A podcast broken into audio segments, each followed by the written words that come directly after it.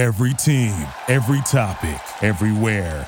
This is Bleav. Ladies and gentlemen, welcome back to the Comfort Zone. I'm your host, Joe Barksdale. To the first time visitors as well as the repeat offenders, thank you so much for checking us out. This is a mental health podcast that looks at mental health through the lenses of music, sports, and comedy or arts and entertainment. Um, this is going to be a solo episode today, but before I get into it, I just want to say while these episodes may be therapeutic in nature and have some cathartic qualities, I am not a mental health professional even though I feel like at this point I've met with enough therapists and psychiatrists to be one. But that's not how degrees work, ladies and gentlemen. So here we are. um, today I wanted to talk about uh, mental health as it relates to the church. Or religion, for that matter. Um, you guys know I had my pastor on here a couple weeks ago, and the conversations come up, you know, in in, uh, in the podcast as well as outside of my life sorry, outside of the podcast in my regular life about, um, you know, mental health and how it's handled in religion. Uh, so I wrote a little something about it, and I would like to read it for you now.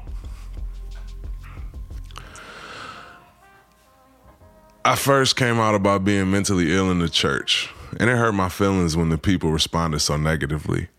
Being autistic, mentally ill, and larger than average means that I live in a world that wasn't built for me, and that is very frustrating and can do damage to your confidence and self esteem. Feeling the darkness that I felt inside and not having anyone to talk to about it because mental health in the black community is not even spoken about, and when it is, it's a negative overtone. It's really damaging to you psychologically when the only people that have ever called you crazy and worthless look like you. It's very damaging to not be accepted by your community for something you can't control. You know what does more damage than that, though? When you try to talk about mental health in a church setting and everyone wants to say that you're possessed by the devil and that you're a sinner because you don't rejoice in the Lord always. There is no human being alive or that has ever lived that has rejoiced in the Lord 24 7, 365. And that means that when people try to run that line to mentally ill people, such as myself, they are showing no compassion, empathy, or love. I can't tell you how bad it hurts to suffer in silence and then try to break that silence just to have people marginalize you and not even try to understand your issues and what you're going through. But I'm supposed to be made in God's image, just like every other human, right? How does that work? How am I supposed to feel about myself? I thought the church was always saying, you know, come as you are. Why am I being rejected for being who I am? How am I supposed to feel about God and his followers?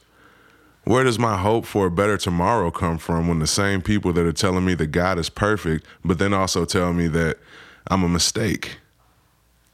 I hate the way the church never wants to do things to help people like me. We have all kinds of events and fundraisers for all kinds of illnesses, except for mental ones mental ones.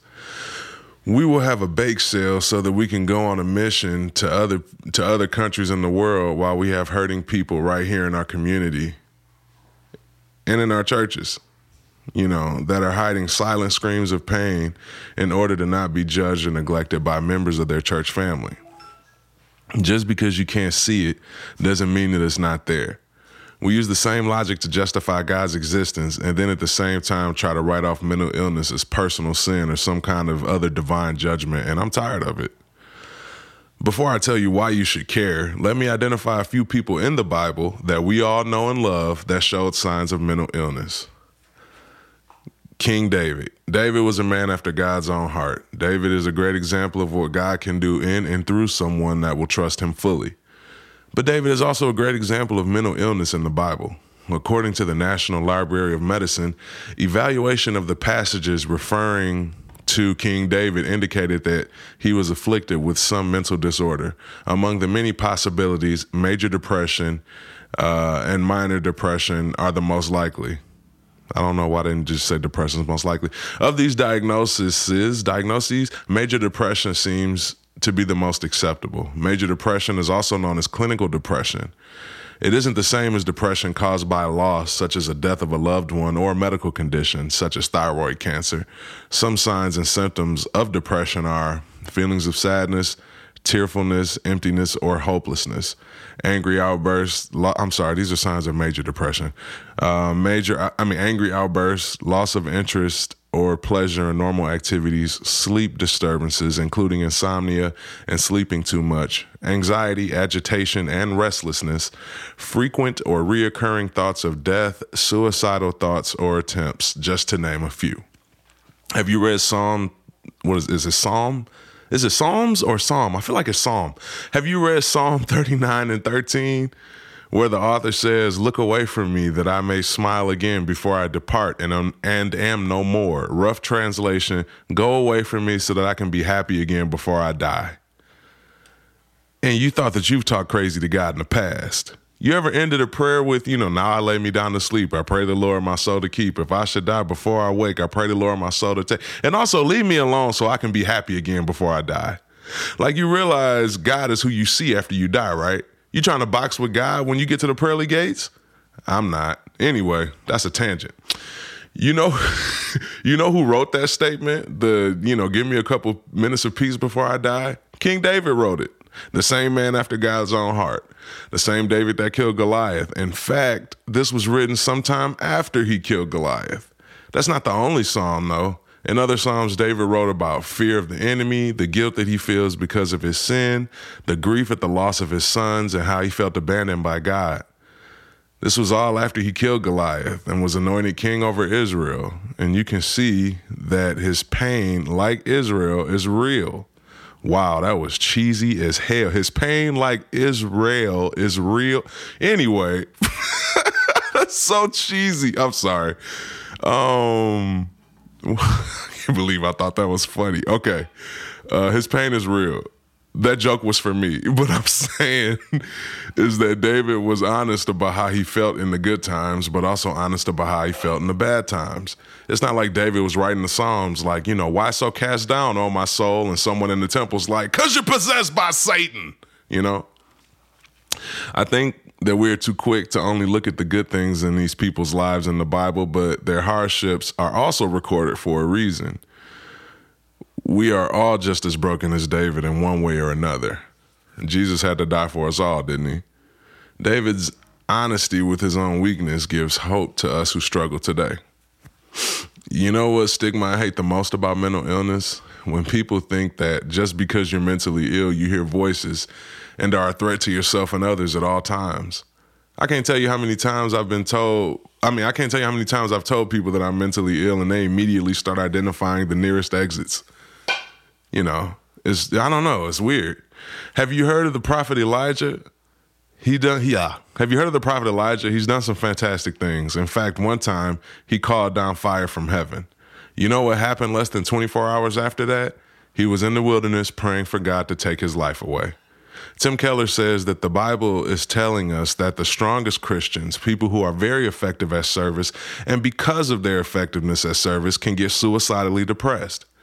It's the integrity of the Bible to tell us this, to show us this. It's important for us to see. There's a realism about the scriptures, a realism about Christianity. I know that most people just try to yada yada over the verses, but it's there. Elijah prays and asks God to take his life away after performing one of the greatest miracles he recorded. I'm sorry, one of the greatest miracles to be recorded. Sorry, y'all, my dogs are in the background going ham. I'm just trying to, okay, y'all don't care. Anyway, now, one thing that always surprised me about Christians being so hush hush about suicide is that we sing songs all the time about death. You know, one glad morning when this life is over, or, you know, like when we all get to heaven, or, you know, I'll be with you in paradise. You know, all these songs, when the saints come marching in, it'll be the greatest thing ever. But then you're surprised when someone is trying to get there early most people say that Elijah was suicidal when he, in fact, was just very excited to get to heaven. All right, as you can tell, this. as you can tell, I wrote a couple jokes in here. Uh, I don't know why, but I'm almost done. In the Bible, in the Bible, Jesus himself is referred to as a man of sorrows. Jesus suffered. Why can't I? The church is supposed to be a community of believers that help each other and accept all who want to join. But in reality, it's the last place that people will feel comfortable and welcome these days. And that's a problem, not just for me, but for every single person mistreated by the church, regardless of their illness or condition. Don't judge people for things that they can't control. Not every mental illness is a demon. In fact, most aren't. Don't push people away just because they struggle with something that you don't. We all struggle. We all suffer. We all want to be loved. If God made us in his image and he doesn't make mistakes, stop making people like me feel like mistakes.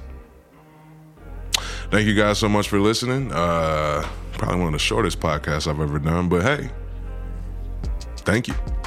I hope you're doing well, and uh, I hope this helps somebody, and I will catch y'all in the next one. I will catch y'all in the next one. I don't know what's going on with my tongue today. All right, peace.